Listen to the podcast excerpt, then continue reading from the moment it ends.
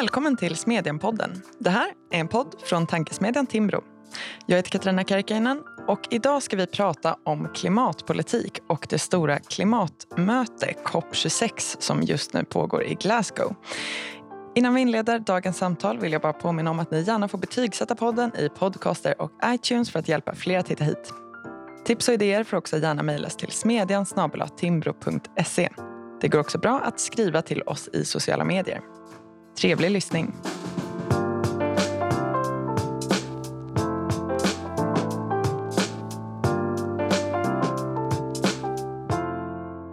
Ja, FNs klimattoppmöte pågår och är inne på sin andra vecka. Världens ledare är samlade i Glasgow i Storbritannien för den 26 konferensen i ordningen.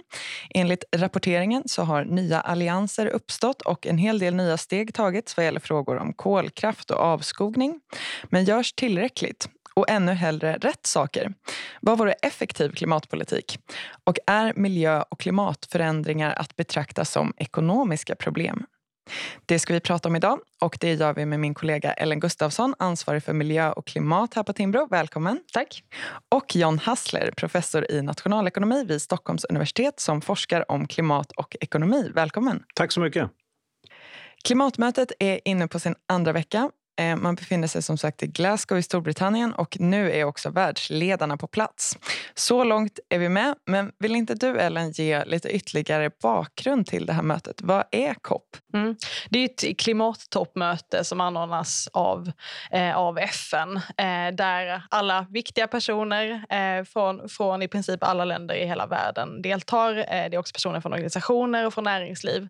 Och man har hållit den här typen av klimattoppmöte ja, en gång varje år sedan sedan mitten av 90-talet. Och det man gör är att diskutera klimatförändringar och hur man ska hantera det. Eh, och de, ja, som, som många känner till så, så kunde man ju enas på, på COP 2015 i Paris om Parisavtalet. Och sedan dess är liksom de stora, den stora frågan man förhåller sig till är ju hur ska vi begränsa uppvärmningen till, till maximalt två grader. Så det är egentligen det man diskuterar. Just det. Så inför det här då, som är det 26 mötet i ordningen, vad har kopplat till det varit förhoppningen och vilka frågor är på agendan de här veckorna? En fråga som, som diskuteras mycket är klimatfinansiering. och Det innebär att, att rika länder har åtagit sig att eh, ja, men ge stöd till fattigare länder kring klimatfinansiering. Man pratar om 100 miljarder dollar varje år för att helt enkelt ge stöd för klimatarbete men också för klimatanpassning. Helt enkelt eftersom fattigare länder eh, drabbas relativt hårdare av, av klimatförändringar. Och det finns många länder som säger att man inte... Eh, många fattiga länder, eh, eller större utsläppsländer som till exempel Indien också, som säger att man vill inte ha bedriva driva en mer ambitiös klimatpolitik om inte man enas om den här typen av klimatfinansiering. Så det har varit en, en viktig fråga. En annan är artikel 6 och det sorterar under det som man pratar om som Parisavtalets regelbok. Eh, och just artikel 6 handlar om, om handel med utsläpp så att man kan köpa och sälja utsläppsrätter eller, eller rätten att släppa ut om man säger så, eh, mellan länder. Eh, och det här står då i Parisavtalet att, man ska kunna, att länder ska kunna uppnå sina nationellt beslutade åtaganden genom att samarbeta om utsläppsminskningar. Eh, men men det här, de här reglerna finns inte på plats. Eh, och Det finns studier som visar att om det hade funnits, om länder hade utnyttjat det fullt ut så hade man kunnat minska utsläppen 50% mer än om länder bara stirrar sig blinda på sina egna landgränser. Så att, enligt mig så är det här liksom en av de absolut viktigaste frågorna som man faktiskt behöver komma överens om. och sen, sen den, den, den stora frågan är ju helt enkelt liksom skärpt klimatpolitik. Länder ska komma med uppdaterade, eh, uppdaterade eh, klimat, klimatåtaganden till, mm. till 2030 till exempel. Eh, och inom det sorterar också eh, utfasning av till exempel fossila bränslen som man har diskuterat och slutdatum för kolkraft och eh, nybyggnation av kolkraft. Så det är några av frågorna. Just det. Och hur har det gått hittills? då? Vad är klart så långt och vad återstår? Mm. Men man har ändå kommit överens om en del saker. Förra veckan så eh, var det 100 länder som enades om att man ska eh, stoppa avskogning. Eh, där fick man även med sig Brasilien på tåget och de har ju fått mycket kritik tidigare för, för skövling av Amazonas till exempel. Eh, också runt 100 länder som enades om att man skulle minska metanutsläppen med 30% till 2030 och metan är ju en mycket mer, liksom en kraftigare växthus växthusgasen, till exempel koldioxid, även om den bara är kvar i, i atmosfären under en, en kortare tid. Eh, så det är några av framgångarna. Men eh, ja, klimatfinansiering har man inte rott hem än och inte heller artikel 6, även om jag hörde i, igår att man faktiskt har gjort en del fram, framsteg i de frågorna. Mm. Eh, så att, eh, ja, jag tror att man kommer lyckas även där, jag hoppas det. Och vad har du tyckt av det som har kommit ut av förhandlingarna, resultaten hittills? Ja, men min, min bild är ändå att alltså jag är ganska optimistisk. Jag tycker att man eh, har, har kommit en, en bra bit på vägen. Och, och bara det faktumet till exempel att Indien gick ut förra veckan och sa att eh, man skulle bli klimatneutral till 2070 efter att man tidigare inte har gjort den typen av liksom, utfästelser. Så där. Det visar ju också att, ja, men att man faktiskt kan få med sig stora utsläppsländer på tåget eh, och få dem att göra den här typen av åtaganden. Så det är också en styrkesignal, även om eh, Kinas ledare inte är där, eh, Ryssland är inte heller där och då har de ju fått kritik eh, för av bland annat USA. Så att, ja, det, det, det kunde ha varit bättre, men jag tycker ändå att det går ganska bra. Vad härligt att du ändå är lite optimistisk. Det är ju ibland lite dystopiska toner som kommer i samband med, med såna här möten. John, har du följt klimatmötet? Är det någonting som du har reagerat särskilt eller tänkt på under de här dagarna? Ehm, jag håller med Ellen. Jag tycker att det finns anledning att, att både vara optimistisk och också att, att säga att, att man faktiskt eh, verkar vara på väg framåt. Och de viktiga frågorna, också det här om, om prissättning, verkar ju ha lyfts här. Och, ehm, och det, det, är ett eh, stort steg framåt. Ehm, det finns ju de som också har försökt räkna på hur mycket de, de överenskommelser som har kommit ut i, i Glasgow gör för klimatet. Och, och, och det, det, kan ju handla om mer än en halv grad i varje fall. Så det är ju definitivt inte uh, någonting som är uh, bortkastat, det arbete som jag lagt ner där. Och det, det tror jag överhuvudtaget är väldigt viktigt att, att peka på att det faktiskt gör stora framsteg. Ehm, det är klart att det finns mycket kvar att göra internationellt, men tittar vi på EU så är ju de förslag som nu ligger på, på bordet väldigt ambitiösa. Och det inte, handlar inte bara om mål. Ehm, väldigt mycket i den här diskussionen har ju handlat om att sätta mål, men, men det är ju redskapen som ändå tar oss till målen. Mm. Och eh, innan de kommer på plats så vet man ju inte om de här målen betyder så mycket. Men, men i EU så, så så, kommer också redskapen att vara på plats. Vi ska komma in eh, på era förslag, vad ni tycker att beslutsfattandet kanske borde kretsa kring. Men om vi uppehåller oss vid mötet och kanske eh, med ingångsvärden i klimatpolitiken i stort. Jag tänker du John som forskar om klimat och ekonomi. Vad tycker du att man tenderar att missa i diskussionen eller utgångspunkterna inför ett sånt här beslutsfattande? Finns det några generella medskick som du vill skicka med? Alltså under en längre tid har ju inte bara jag utan väldigt många ekonomer pekat på att man måste diskutera redskapen. Och, och, och det helt centrala redskapet är ju en prissättning. och det har inte riktigt varit uppe tidigare till, till diskussion. Det har liksom inte varit på, på förhandlingsbordet. Men, eh, och, och det har varit en stor brist. Men, men nu verkar man ju ha tagit till sig det där. Uh, och i, I eh, diskussionen kring kring åtgärder för att hantera klimatförändringarna så, så tenderar man att säga liksom att prissättning är en av många lösningar. Så är det inte, utan prissättning är den grundläggande lösningen. Och utan en prissättning så kommer det helt enkelt inte att fungera. Eh, och, och, det har ju att göra med att ehm, jag tycker man ska se eh, det grundläggande problemet som att Atmosfärens förmåga att ta hand om koldioxid det är en naturresurs som det finns en begränsad mängd av. Och, och vi vet sedan urminnes tider att om det finns naturresurser som det finns i en begränsad mängd av, som också är gratis att använda för vem som helst hur mycket som helst, då blir det överutnyttjande. Och lösningen är ju då att sätta ett pris som kan ske till exempel genom att man begränsar hur mycket som får tas ut uh, med ett utsläppshandelssystem. Och uh, det där är det verkar inte som att man först på senare år i de här förhandlingarna har förstått. Men, men nu verkar den poletten ha trillat ner och det är bra. Just det. Det här är ju en sak som vi har lyft från Timbros sida inför klimatmötet också, just prissättning av koldioxid. Och du skriver om det här, Ellen, i rapporten Priset på koldioxid. Varför? Kan inte du berätta lite om mm. rapporten? Nej, men precis som, som Johnny, John är inne på så är det ju helt nödvändigt att prissätta koldioxid. Och eh, liksom, själva utgångspunkten är ju att, att koldioxid innebär en kostnad för samhället som ofta inte betalas för. Eh, och när den här typen av negativa effekter finns för, för samhället samhället som klimatförändringar är ett exempel på, då är det känt sedan åtminstone ett sekel tillbaka att man behöver helt enkelt få, få den här kostnaden att synas i priset eh, på marknaden.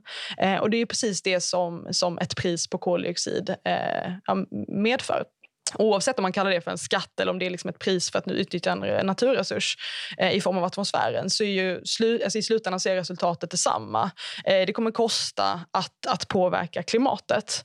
Eh, och Det tycker jag är en, det är en helt rimlig och liberal utgångspunkt att, att det ska kosta då att, att medverka till klimatförändringar. Eh, och Sen är ju klimatfrågan i grunden en, en helt igenom global fråga. Det finns inget enskilt land som kan lösa detta utan vi behöver ha eh, en global ansats i den här typen av frågor. Eh, och Det jag gör egentligen i min rapport det är att gå igenom hur ser, hur ser status ut för prissättning av koldioxid i världen. Ehm, bland annat med utgångspunkt i Världsbankens rapporter eh, och ser efter vilka länder det är som prissätter koldioxid, eh, hur, hög, eh, hur högt är det här priset eh, och sen ge förslag på vad Sverige skulle kunna göra för att driva på för att få fler länder eh, att också prissätta koldioxid. Ja, den här naturresursen är ju global och därför så måste det liksom också finnas ett pris överallt, annars kommer det inte att funka.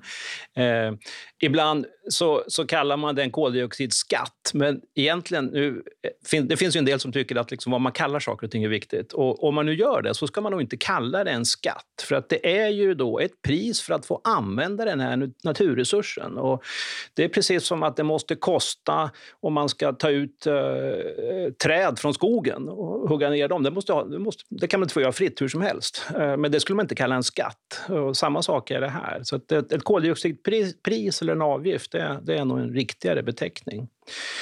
Ehm, och som Ellen pekade på så måste ju eh, det här vara liksom en, en global ansats.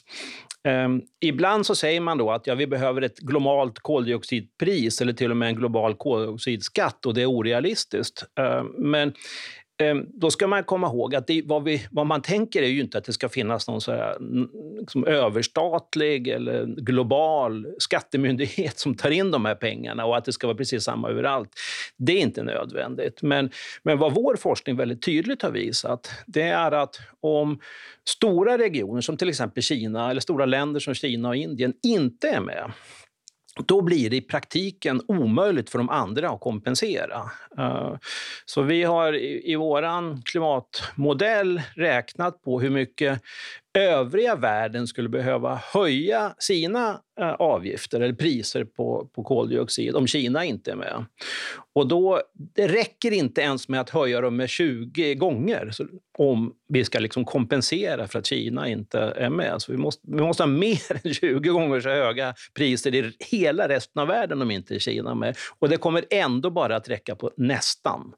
Eh, så det där visar att eh, det går inte. och, och, och, och, och och det är inte jätteviktigt att liksom det är samma pris överallt. Men vad som är viktigt är att det åtminstone finns ett visst pris. Det kan vara ganska, liksom, behöver inte vara jättehögt. Det kan räcka med med eh, säg 20 dollar per ton koldioxid, vilket motsvarar faktiskt bara en 50-öring per liter bensin. Men om det är brett och liksom eh, används också för kolkraft, då har det jättestor betydelse. Så det är viktigare att alla tar det här första steget upp till kanske 20 dollar. Sen om, om alla följer med upp till 40, 50, 60, 70, det är inte alls lika viktigt. Utan det är det första steget som är det viktiga. Och, och förstås också då att subventionerna tas bort.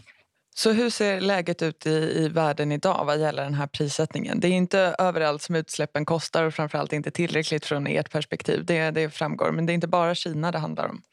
Eh, nej, alltså det är en femtedel av de globala utsläppen idag som har en prislapp. Så att majoriteten av utsläppen är fortfarande inte prissatta. Och eh, i majoriteten av fallet så, så, fallen så är ju dessutom priset alldeles för lågt. Alltså, eh, enligt Världsbanken så är det bara 4% av de globala utsläppen då som, som ligger i linje med Parisavtalet. Genomsnittskostnaden för ett ton koldioxid är 26 kronor. Eh, och det behöver vara, ja, men säg åt, åtminstone liksom tio gånger högre. Eh, så, att, så att det finns ju en, en ganska, ganska lång, lång bit kvar. Och där har ju bland annat eh, ja, men Johns forskning då visat också att om, om fler länder prissatte utsläpp på samma sätt som Sverige till exempel så skulle vi ju i princip klara eh, tvågradersmålet till, slut, till slutet av nästa århundrade. Så att, eh, det, det får ju rejäla och stora effekter. Ja, hur ligger Sverige till jämfört med resten av världen vad gäller prissättningen? Vi ligger högt. Och hur ligger Europa till? Ja, Sverige leder ligan om man säger så. Vi har ju mm. världens högsta pris på koldioxid med en koldioxidskatt på 1200 kronor per ton. Eh, och vi har ju, om man säger så, varit, varit duktiga historiskt. vi var bland de första länderna i världen att införa ett pris på koldioxid eh, 1991. Och genom då EUs utsläppshandel eh, så omfattas i princip alla koldioxidutsläpp i Sverige av ett pris. Eh, även Sverige, EU ligger, ligger bra till. Där är kostnaden nu eh, 600 kronor i princip per ton eh, för att släppa ut. Och det, det har stigit ganska mycket eh, de, senaste, de senaste åren. Eh, och sen skiljer det sig en del just utanför då, eh, sektorer som inte omfattas av EUs utsläppshandel. I Polen till exempel så är priset en krona per ton jämfört med Sveriges 1200 kronor. Eh, så det det, det skulle jag säga det är, eh, mindre bra. Samtidigt så har man ju från EU nu presenterat en rad åtgärder för att förändra systemet och att expandera den här utsläppshandeln. Eh, och då förväntas också till exempel transporter och bostäder, eh, eller uppvärmning av bostäder räknas in där. Så det, det händer ju mycket även i EU som, som går i rätt riktning, det vill säga att en, en ökad prissättning av fler utsläpp inom unionen. Du har bland annat fått eh, kritik, har jag noterat, Ellen, av flera miljöpartister för att den här rapporten är för liksom, visionär. Och eh, i en del av det så låter det lite som att man tänker att det här kanske är ett svepskäl för att liksom inte göra mer hemmavid och att det inte heller kommer kunna implementeras av alla världens länder. Du var inne på det och också John, man uttrycker som att ja, men det, det här skulle vara liksom ett globalt system som är helt omöjligt att få med alla länder på. Vad tänker ni kring det? Och du, om vi börjar hos dig Ellen, du tar ju upp ett antal reformer eller liksom möjliga vägar framåt för att prissättning faktiskt skulle kunna bli verklighet i större delar av världen. Mm, mm. Alltså så här, att göra mer eh, för klimatet globalt, eh, som i slutändan är den nivå som man behöver utvärdera klimatpolitiken på, innebär ju inte heller att vi inte ska bedriva en smart och effektiv klimatpolitik på hemmaplan. Alltså tvärtom finns det ju eh, en rad åtgärder som vi behöver göra i Sverige. Till exempel kring tillståndsprocesserna där vi ser liksom att, att de här långa, krångliga och dyra tillståndsprocesserna hindrar omställning i många bolag. Eh, vi behöver avreglera mer för till exempel att få fram eh, grön el el för att kunna elektrifiera. Så att det, det finns ingen motsättning med att vi behöver fokusera på det eh, och samtidigt kunna driva på mer globalt för att fler länder ska prissätta koldioxid.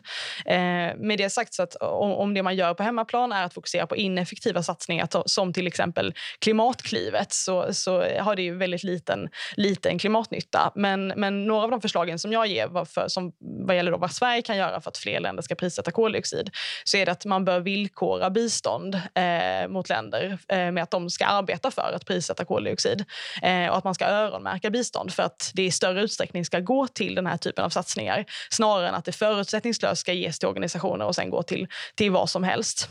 Eh, en annan, en, ett annat förslag är att, att, Skatteverket ska få i uppdrag att ge teknisk assistans kring skatter eh, till andra länder eh, vad gäller just miljöskatter. Och det här är någonting man gör redan idag. Eh, Skatteverket ger, eh, ger teknisk assistans kring skatter men man gör inte det eh, kring miljöskatter. Och därför, därför föreslår jag att man ska ge ett specifikt uppdrag eh, om att göra eh, just specifikt det.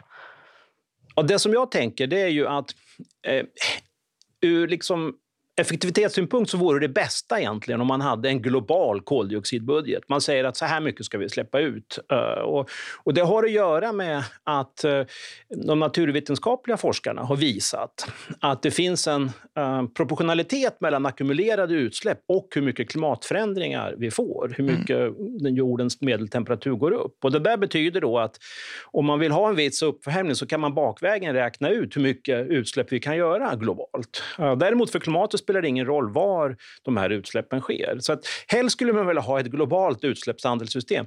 Det är ju inte riktigt på kartan i dagsläget. Men man ska ändå i klimatpolitiken sträva efter att få så stora utsläppshandelssystem som möjligt. Eh, och nu ligger det här på bordet på EU att eh, skärpa upp det utsläppshandelssystem som vi har, halvera alla utsläpp som kommer att göras där under all framtid. Eh, det är det ena. Och det andra är då, som Ellen sa, att eh, också ha ett utsläppshandelssystem för transportsektorn och eh, uppvärmning. Och det betyder att merparten av utsläppen i EU under all framtid är helt kontrollerade. De ligger under ett utsläppshandelssystem, så vi vet hur mycket utsläpp det kommer att bli. Eh, och det där är jättebra. Det är precis vad, vad resten av världen också borde göra. Och det här är ambitiösa, inte bara mål, utan också redskap. Och det här borde vi diskutera i Sverige, hur vi ska ställa oss till det. För att eh, ska man få stöd för det här ibland,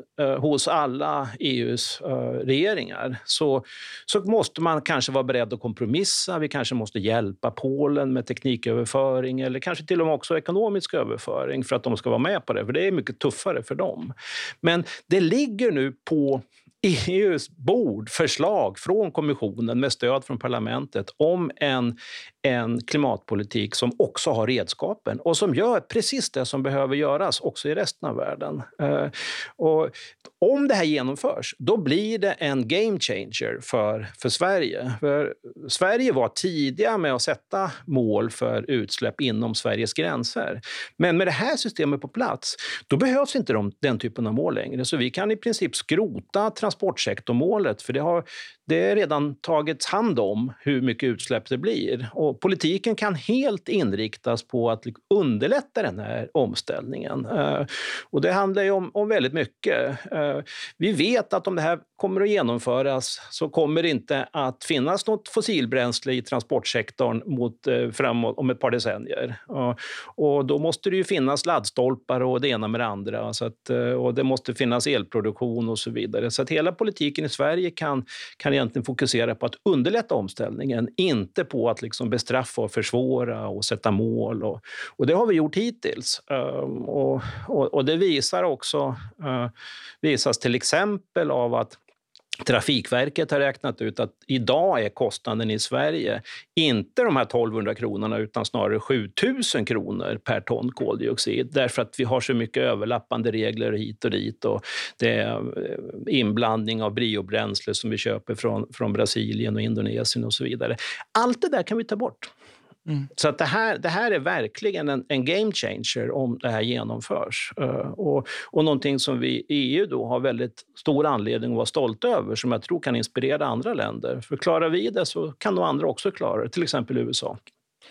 Ja, men på den noten då, om man betraktar samtalen och förhandlingarna på klimatmötet och eh, liksom i stort samtidigt som vissa framsteg görs som du säger så hörs ju alltid tongångarna om att det går för långsamt, att det inte görs tillräckligt. EU har tagit fram de här ambitiösa redskapen men hur långt ifrån är liksom världens ledare att kunna enas om en sån här sak? Det är ju svårt att säga, för att ibland kan det där gå ganska fort. Mm. Och vi har ju sett att till exempel världens ledare nu har kommit överens om att man ska ha en minimibeskattning av vinster i, i företag. Uh, och det finns väl ingenting liksom i princip, jag har pratat med statsvetare om det här, som, som säger att det här skulle vara egentligen svårare att komma överens om en sån här prissättning än, än vad det är att komma överens om, om företagsbeskattning. Så att, men, men det är ju, man håller på, man håller på och sen så Sen så får man den här catch-up-effekten och det är svårt att göra prognoser. Men, men man kan ju säga så här att det är ju ingen tvekan om att, att nu Eh, problemet är inte att det finns liksom klimatförnekare i någon större utsträckning i världen, utan nu människor överallt har ju insett att det här måste man göra någonting åt. Och dessutom är det ju så i Kina och Indien att man har förstått att, att kolkraften har väldigt stora andra negativa konsekvenser. Det går ju knappt att leva i de stora städerna i Kina och Indien och det där skapar ett väldigt stort tryck på, på ledarna. Eh, så att, eh, eh, så att ja, det, det, det, är svårt att, liksom att leda i bevis att, varför man ska vara optimistisk, men, men jag är det i varje fall. Mm. Jag, jag, tycker också att det är ett lysande exempel, alltså att när 136 länder kan enas om en minimiskatt på bolag. Eh, jag tror att om världens ledare eh, brydde sig lika mycket om klimatet som, som man vill sätta dit bolag så hade man säkert kunnat enas om en minimiskatt på koldioxid, eh, koldioxid också. Eh, och jag, jag köper egentligen inte att det skulle vara mycket svårare än till exempel att man har kommit överens överens om bindande åtaganden för, för utsläppsminskningar. Och man har ju gjort den här typen av saker förr. Alltså, på 80-talet kom man överens om att fasa ut freoner. Mm. Eh, så det är klart att man borde kunna enas om något liknande nu. Och, så att den här pessimismen som finns kring de här frågorna och att det skulle vara orealistiskt, jag, jag köper inte det. Eh, Miljöpartiet till exempel, då, de säger att klimatet kan inte vänta, men de tycker sig ha tid att, eh, att vänta med att liksom prioritera vad som vore den mest effektiva klimatpolitiken. Jag skulle säga att om man, om man prioriterar klimatet främst så har vi inte råd att inte fokusera på, på att få så mycket klimatnytta som möjligt för pengarna. Och det är ju eh, just för att pris på koldioxid gör. Mm. Sen tror jag att en, en del mm, som ser det här som en utopi liksom lever kvar i en föreställning som kanske var riktig för ett par decennier sedan. Men, men när Sverige var ett föregångsland så är det ju inte nu. Utan nu ser vi ju att, mm, särskilt i EU men också utanför EU, att, att det här tas på stort allvar och att man vill göra någonting. Och då ska vi vara med i den här processen, vara med i de här systemen um, som är övernationella uh, snarare än att fokusera på på vad vi gör på hemmaplan. Mm. Vad hade en sån här prissättning av koldioxid fått för ekonomiska konsekvenser? Då? Man kan ju betrakta de här utsläppen som en externalitet som ni säger och tycka att det är liksom helt rimligt och naturligt utifrån det. Men det blir ju ändå på något vis en artificiellt skapad prissättning i, i någon mån som kommer från politiken och därför kanske i viss mån måste ta i beaktande eh, liksom politiska aspekter och eventuella målkonflikter. Så vad hade liksom varit nedsidorna? Hur mycket dyrare kan man tänka sig att vanliga saker som innebär utsläpp hade blivit under en övergångsperiod till exempel? Ja, eh, det har du helt rätt i. att En prissättning är liksom lösningen. Men prissättningen skapar också liksom ett antal problem som behöver åtgärdas. Och, eh, det, en, en sak är att det får fördelningspolitiska konsekvenser. Eh, vissa människor och kanske också vissa företag har svårare att anpassa sig och då särskilt människorna behöver kanske få ett, ett inkomststöd eller någonting sånt. Och vi vet att en övergång till mer oplanerad eh, elproduktion, alltså att det produceras bara el när, när solen lyser och vinden blåser, det leder till mer variabla Eh, priser. Och vissa hushåll kan behöva liksom ett likviditetsstöd för att hantera eh, eh, tidpunkter då när priserna blir, blir väldigt höga.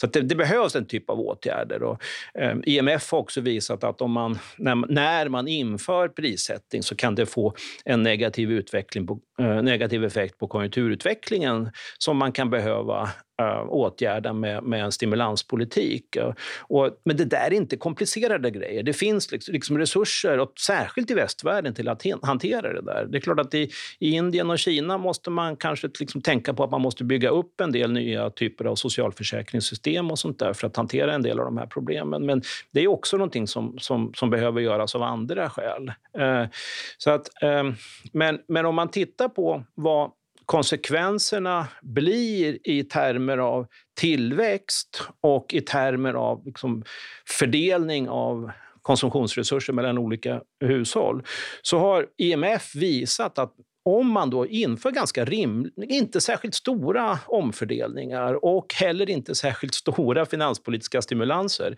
då kan en sån här övergång göras i alla delar av världen utan att vare sig tillväxt äh, minskar eller man får äh, några nämnvärda fördelningspolitiska konsekvenser. Så det går att hantera.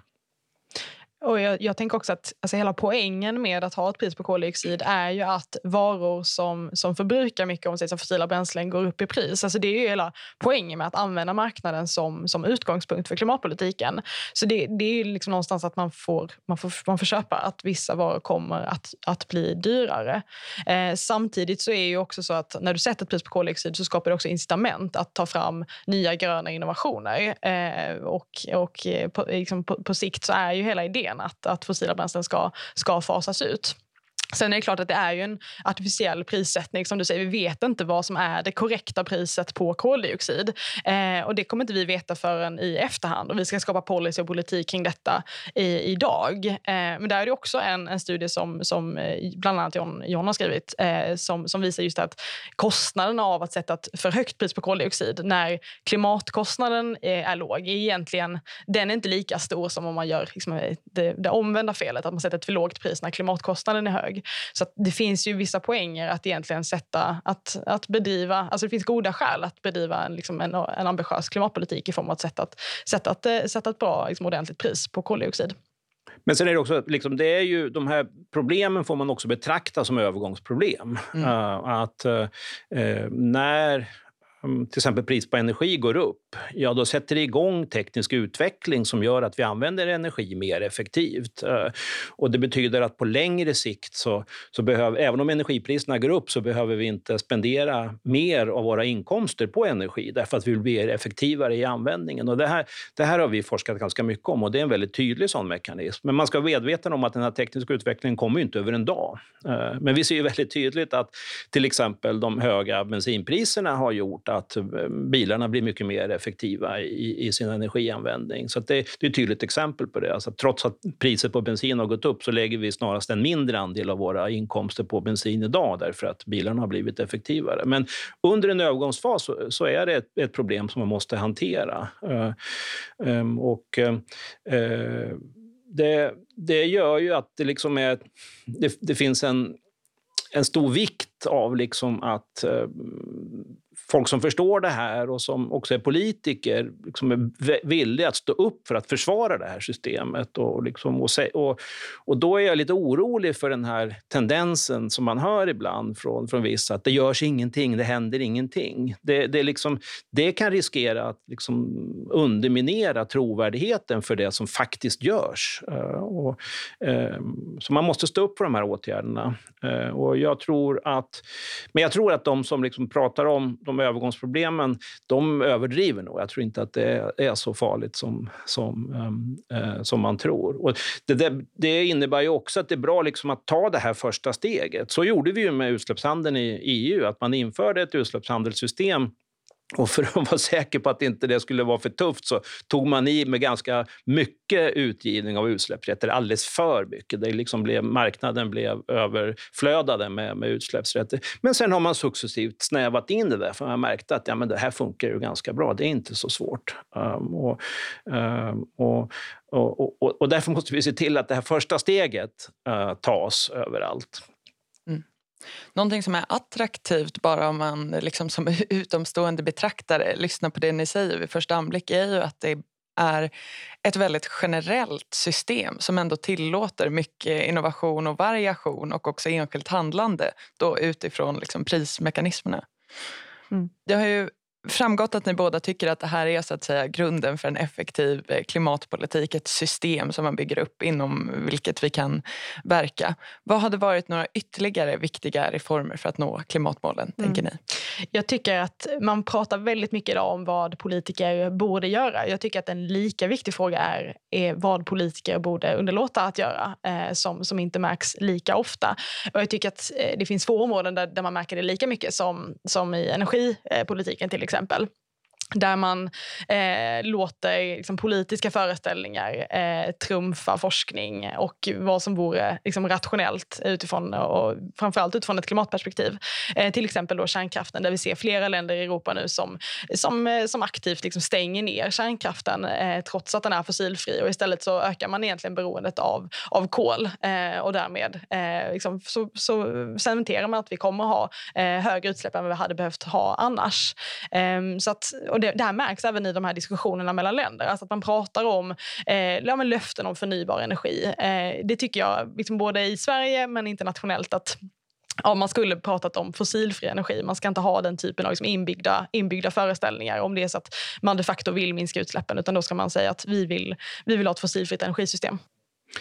Ja, och eh, vi har ju en, i Sverige väldigt mycket diskussion om liksom räck räcker åtgärderna vi gör och så vidare. Och, eh, Klimatpolitiska rådet säger att åtgärderna som görs räcker inte. Vi måste ha 30 kronor i bensinpris och det ena med det andra.